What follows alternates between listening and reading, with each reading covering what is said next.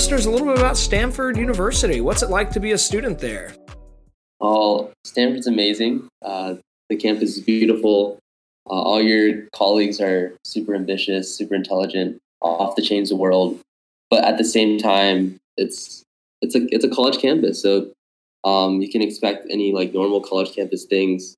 Students actually sometimes skip school, or sometimes you know sleep in, or you know go out drinking. It's Yep. just a normal college to uh, most of us here.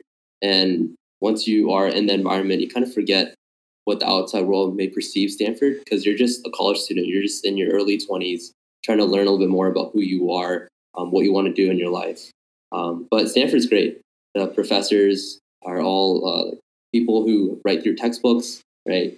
And uh, the peers that you have, although you can like make fun of them, you can joke around with them. In 10, 20 years, you know, those are the people who are going to be changing the world. So it's fantastic.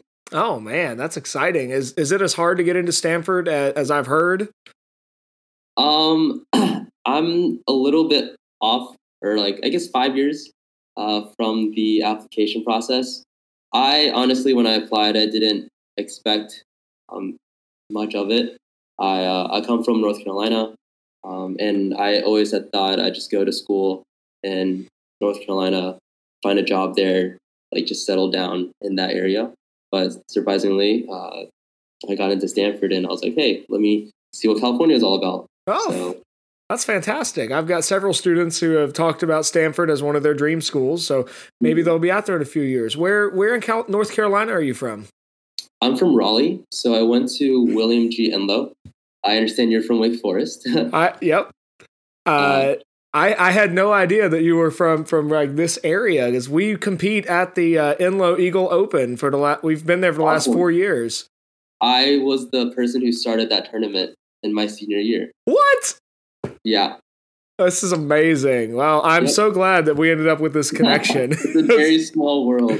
oh, it's so good. Well, welcome, ladies and gentlemen, to What's the Res, an ongoing conversation about the current resolutions in the world of high school debate. My name is Josh Herring. I'm a debate coach and humanities instructor at Thales Academy in Rolesville, North Carolina. Today, my guest, as you've just heard, is a North Carolina native and now a California grad student, Albert Feng of Stanford University. Albert, welcome to What's the Res. Thank you so much for having me, Josh. So, walk me through just a little bit more of your uh, your speech and debate background. Uh, when, when were you Absolutely. at Enloe? How did that go? Give us some of that story. Yeah, absolutely. So I was an Enloe graduate in 2014. So I started my freshman year there, 2010.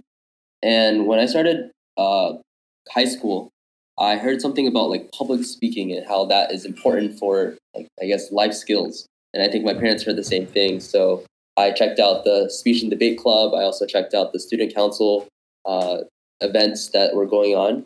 And so when I checked out the student council and uh, debate uh, I guess clubs for debates, especially I saw there was only like three or four people in the club. Um, so I thought it would be a great time to get involved because you get a really close knit group of friends, as well as you would sort of learn together about what debate even was and uh, get better at public speaking at the same time. Oh man, so that that's fantastic. I, I'm encouraged to hear that because we used to be a club of about I don't know six or seven middle schoolers and two or three high schoolers, and we've grown Wow. since then. So it sounds like Enloe was that size once upon a time. Yes. Uh, they hosted, uh, I think it was the third Dogwood debate tournament this past year, and wow. there were probably I don't know at least 20 maybe 30 students in Enloe t-shirts and somewhere between 2 and 300 students competing at the tournament that day so it's certainly grown since then That makes me very happy to hear. Did you know um, i don't know her first name i know her as miss justice but i think she was the english teacher who was running it most recently did you know her or was she after you were there She was after I was there. So the advisor I got closest to was Janice Thorson. She was also an English teacher at Enloe, and that's that was the advisor for our club for through, throughout my uh, sophomore, junior, and senior year. oh so exciting well what, what events did you compete in I participated mainly in public forum, and so for me, I had a really good friend who was also at Enloe, only for uh, freshman and sophomore year, and, and but we were we were I guess just uh, like wide-eyed, bushy-tailed freshmen, just trying to learn and see what debate was all about. Um, and I guess this is kind of trans- transition to camps, which is another one of the topics we want to uh, focus on. Mm-hmm. And so after our freshman year, I guess I'll talk about our first ever debate tournament. I think that's a really interesting experience. That'd be great. So we went there. We before the camp or before the tournament, uh, we read some PDFs about what debate was or what the format for, for public forum was. We created our cases, and these are like quote unquote cases. Um, but what happened was these cases were less than four minutes, and then during like crossfire or like rebuttals, even though we had I don't know like four minutes or more to actually talk through our points, we finished with only like we finished with like three minutes left and we're like, okay, we're done. And so we just left, or like we sat down and we're just waiting for the other team to start their own debate. So we really had no idea what was going on. We didn't know how effective our arguments were. At that time, we have no idea what answer twos were, like what dropbacks really was, like all this thing, all these things we didn't really have a sense of. Um, and so I guess it's a good time to transition to camps. Uh, so during that summer between our freshman and sophomore years, my partner and I, we attended the Harvard debate camp. And during that time, we learned a lot. So we got to see what top debaters look like, how they practice and prepared, um, what is really like, how do you collect evidence, um, why having a big team is helpful because you can compile all the evidence together and work together collaboratively, um, as well as we got to experience and meet some really great mentors and coaches who have actually helped us after the camp as well. Oh, that's fantastic. Tell tell us a little bit more about that Harvard debate camp experience. Uh, and uh, so, what what kind did y'all do? Particular debate drills, or was it more just kind of watching what people do, or was it lecture? Was it practical? How how did that functionally work? Yeah, so for the Harvard debate camp, um, during the time that we were doing it, uh, there were you were grouped into basically tiers, and it would be based on your skill level. And so for us, we're like, oh, we're basically novice, uh, and so we're new to debate. And with this group, you have a coach or mentor who would help you. And our coach was David Childry, who was the coach at American Heritage, and some of his uh, public forum debaters were actually top of the country uh, at that time, or would become uh, the top in the nation. Um, and then there'd be yeah, there'd be drills. We'd have different lectures uh, come in talking about what kind of contentions to run or like how do you collect evidence. There'd be mock rounds at the end of the tournament. There was a tournament, or at the end of the camp, there was a tournament, and and so yeah, we just had the full gamut of a, what a debate experience is like. Um, in addition to this being my first time just being away from home and living in a college campus, uh, so that was a huge part of it as well.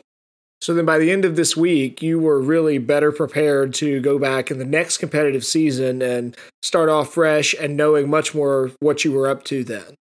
Absolutely. I thought that having that experience helped not just me and my partner, but also my school because I was able to bring back some of the wisdom. We're like, okay, these are the policies that we should be setting in place. This is how regimented our practices should be. Um, we need to find someone who actually has the experience as a coach, and then all these other things. Uh, because if we wanted to compete at a higher level, like qualify for TOC or uh, qualify for NSDA nationals, uh, that's what is needed. So you found the camp really was uh, almost a, a kickstart to what you were trying to do at, at Enloe then. Absolutely, really cool. absolutely. It was extremely helpful.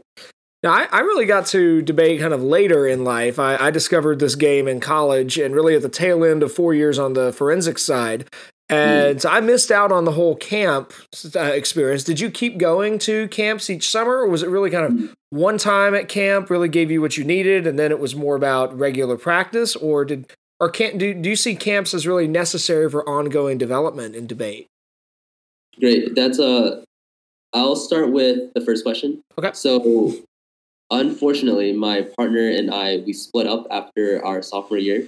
He attended NCSSM, which is the North Carolina School of Science and Math. For those who don't don't know, um, and I stayed at Enloe. And so because of that, we split. And for me, I didn't know anyone else who had the same type of PF experience as I did, and I didn't want to convert to LD. So I found a freshman to partner up with. So I was a junior at that time, more to like teach and mentor.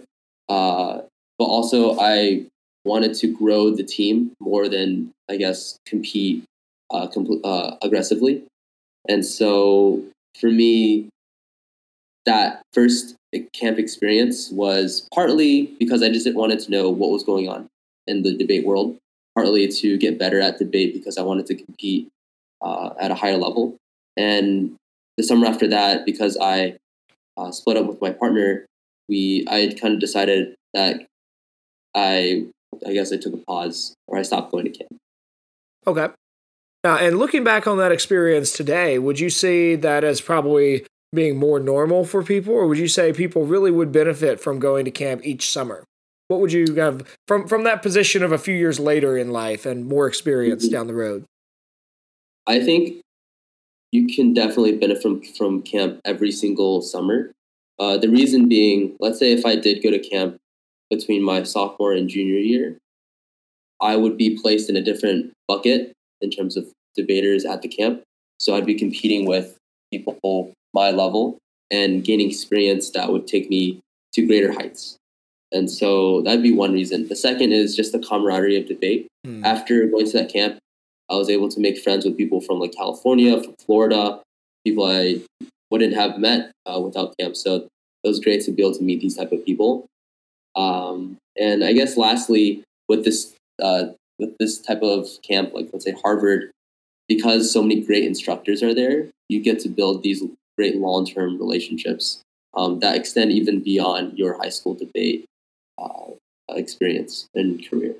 Oh, th- those relationships are some of my favorite parts about being involved in the speech and debate world. I mean, it's amazing to be able to track with people over the years. Now, of course, we ended up connecting over Facebook because you're running your own camp of a sort at this point. Right. Tell us a bit about your camp that you're doing now, not, not rather than the camp that you did years ago. What what camp are you running now, and how can that help people getting ready for NSDA nationals? Absolutely. So we're a three day online camp actually for Lincoln Douglas NSDA Nats qualifiers. So on the instructor side, we have two tremendous instructors leading the camp. One is Darius White, who actually recently won the 2019 National University Debate Championship tournament, and also Christian Quiroz, who was a co-champion at Berkeley and Scarsdale. And so, in addition to debating, they also have a lot of teaching experience since they're also VBI instructors uh, mm. during the summer. And on the camp side, so on the qualifier side, we're focusing on making sure you're not only maintaining your skills uh, throughout this, I guess, drought of tournaments, because from April to June, there are very few tournaments, uh, but also improving them specifically for the national tournament. So we have uh, these five mock rounds actually for uh, any of the qualifiers who apply to this camp. And you're able to debate against other qualifiers. So, what better way to practice than with your peers? As well as for instructors, they're going to give lectures on the topics, so giving in-depth topic analysis as well as uh, several hours of drilling. So because it's an online camp, or actually only because of it's because it's an online camp, can we actually have this type of experience where you have national debaters from all over the country work together to prepare for the national tournament in Dallas. Oh, that's really exciting. So, where can people find your camp? What what website would you direct them to? Yeah, so I can put the link to the form uh, below in the in the podcast description. Uh, to if you or if you're just listening to this, it's uh, tinyurl.com slash 2019 NSDA LD camp. Perfect. And uh, listeners will have that both in the show notes that'll be posted to our website, what's the res.com. And uh, as Albert just mentioned, there'll be it'll also be in the show description. Now, uh, so Albert, give us a little bit of a teaser, if you would, about just what are your thoughts on this resolution about, uh, make sure I get the wording right, the uh, violent revolution is a just response to political oppression. What are what what what what's your thirty second elevator pitch on your kind of analysis on that resolution? That's, that's a great question. Um, so I think it requires a lot of historical context um, because uh, I think as society grows, you get a sense of how groups of people are sort of form their own groups, um, subgroups within a larger nation or uh, whatever our community, depending on the scale. Um, and so, because of these different, um, I guess there there'll be different there'll be disagreements between beliefs, philosophies, uh, maybe even social economic uh, disparity. At some point, I guess peaceful protests won't be enough, and lawmaking won't be enough because there will be societal, uh, cultural uh, ways or reasons for uh, such actions that people are taking. And so at that point, the only way for your voice to get heard is through violence. And so I think that the AF would argue that this is just a natural state of being. Um, that once to in order like Age of Ultron as a reference, the only way to achieve peace is through actually chaos. And then I think the neg would argue that the, this would require or this would depend on some specific instance of, or depending on the instance of the systematic oppression that violent violence would be needed or would not be needed. No, that's interesting. I think uh, I, we've done a couple other episodes that are really focusing on this resolution. One of those was a conversation with a communications PhD student at UNC Chapel Hill, uh, Blake Faulkner. He was looking at uh, some of Nietzsche's concepts and how Nietzsche might be a helpful philosopher to really appeal to for this, uh, especially looking at. Um, oh, I'm blanking on his. Uh, uh, but he had a particular concept of resistance and revolution that would be helpful there. I had another conversation with a friend who's a PhD student in international relations from Baylor University, and he was looking at really how Hobbes and Locke both become good good voices to help with thinking through this resolution from both sides. Uh, and in my conversation with uh, with Nathan, we ended up getting on a long tangent on Malthusian theory uh, by way of uh, Avengers Endgame. So I find your uh, reference to Age of Ultron there uh, that's pretty pretty helpful. That's a that's a solid bit of analysis. Uh, if only we could run cases based mostly on pop culture, but alas, that's that's not the game. Um, yeah. Well, hopefully that's. You know, I'm really intrigued by some of the capacities that an online camp would have. Uh, how many mm-hmm. students are you hoping to will will enroll for this? Yeah, so we because we have two instructors and we want a four to one students instructor ratio, especially for the mock debates, and so that they can get real personal feedback.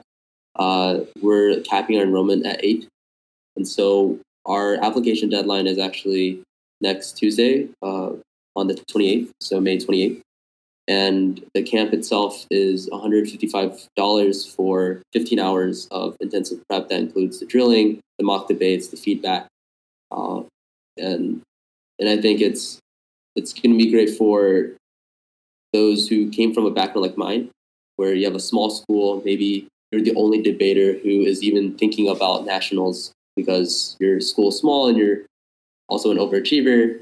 And uh, because of that we want to help those students succeed. And I think this online camp really provides a platform for them to practice and get the uh, drilling and coaching that they would want to get better at and do better at nationals. That's exciting. I, I hope that you managed. I hope that you get your eight students and uh, that they do well. Well, um, Albert, you mentioned the school size a couple times now, and that, that's my school's in a similar position, and we're part of a growing network of private, uh, some classical, but mostly private schools that are looking to grow debate as part of the curriculum. So I'm curious if you have any advice for our students, uh, either in uh, public forum or Lincoln Douglas. Uh, what what mm-hmm. advice would you have for uh, students or to the schools as they're seeking to grow their programs? Right. I think it's good to have a specialization in within uh, debate uh, events. So let's say within PF, if there's someone who's great at collecting evidence um, and writing answer tos or like managing the Dropbox, and then there's someone else who's really great at sort of thinking about the different contentions to run, um, thinking about how uh, the structure of a debate would go in terms of weighing the impact of uh, what you come to at the conclusion of debate. Um, so I think the specialization is important. because then if you have new freshmen coming into debate, they have someone to go to to learn about these specific skills rather than they see, oh, you have to learn public forum. And that is a lot. That is, it, it seems very intimidating. Versus if you can break it down into, uh, oh, it's A and B and C, that's what really adds up to be public forum. It's a lot less intimidating and it's a lot easier for new debaters to say, hey, this is actually something I want to do, and this is something that I can do. Oh, that that's a good thought. That's a very good thought because we're gonna be I'm gonna be having a lot of brand new debaters next year, and I'll be mm-hmm. that's helpful. I'll kind of that's a good idea to break it down into different pieces and to help each person kind of find their their niche spot. Well, mm-hmm. do help me with this. I mean, you you did debate in high school and uh, are now continuing to work with debate years later in in grad school. Why do you stick with it? Like, what is it about debate that somehow, of all the things that you could be doing, I know earlier you told me that you've been, you know, one of your projects has been working on a, a Chrome extension. Uh, and mm-hmm. so there's obviously lots of things that you're doing. You're in grad school at one of the most exciting research universities in the world. Mm-hmm. Of all the things that you could be doing, why still be connected with debate? I think when I was, I guess when I was in high school and I did debate, it was fun. And it was a place where I met a lot of friends.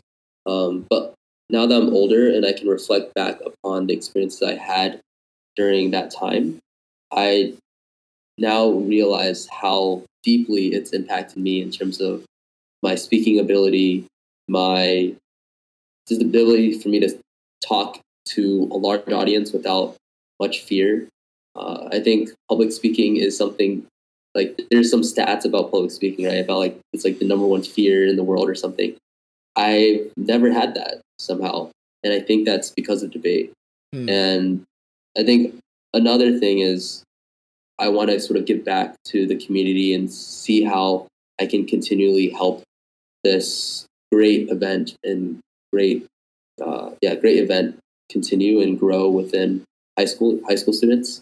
And as I mentioned with this camp, we're really trying to find those really high achieving students from smaller schools who may not have as many resources and providing them with the resource and platform to get better uh, at the thing. Well, fantastic. Albert, I wish you the best of luck and hope that your camp is full. Uh, it's really exciting to hear that you are using all the new technological capacities to reach out and help people uh, become better at debate. Ladies mm-hmm. and gentlemen, you've been listening to another episode of What's the Res, an ongoing conversation about the current resolutions in the world of high school debate. My name is Josh Herring. I'm a debate coach and humanities instructor at Thales Academy in Rolesville, North Carolina. My guest uh, this episode has been Albert Feng, a longtime debater and now a grad student at Stanford University and head of uh, the c- camp that, if you are a Lincoln Douglas uh, qualifier for NSDA Nationals, then you should definitely check out the camp linked in our show notes and, uh, and in the show description. And we wish you the best of luck at NATS 2019. Until next time, Speak well, work hard, and seek truth.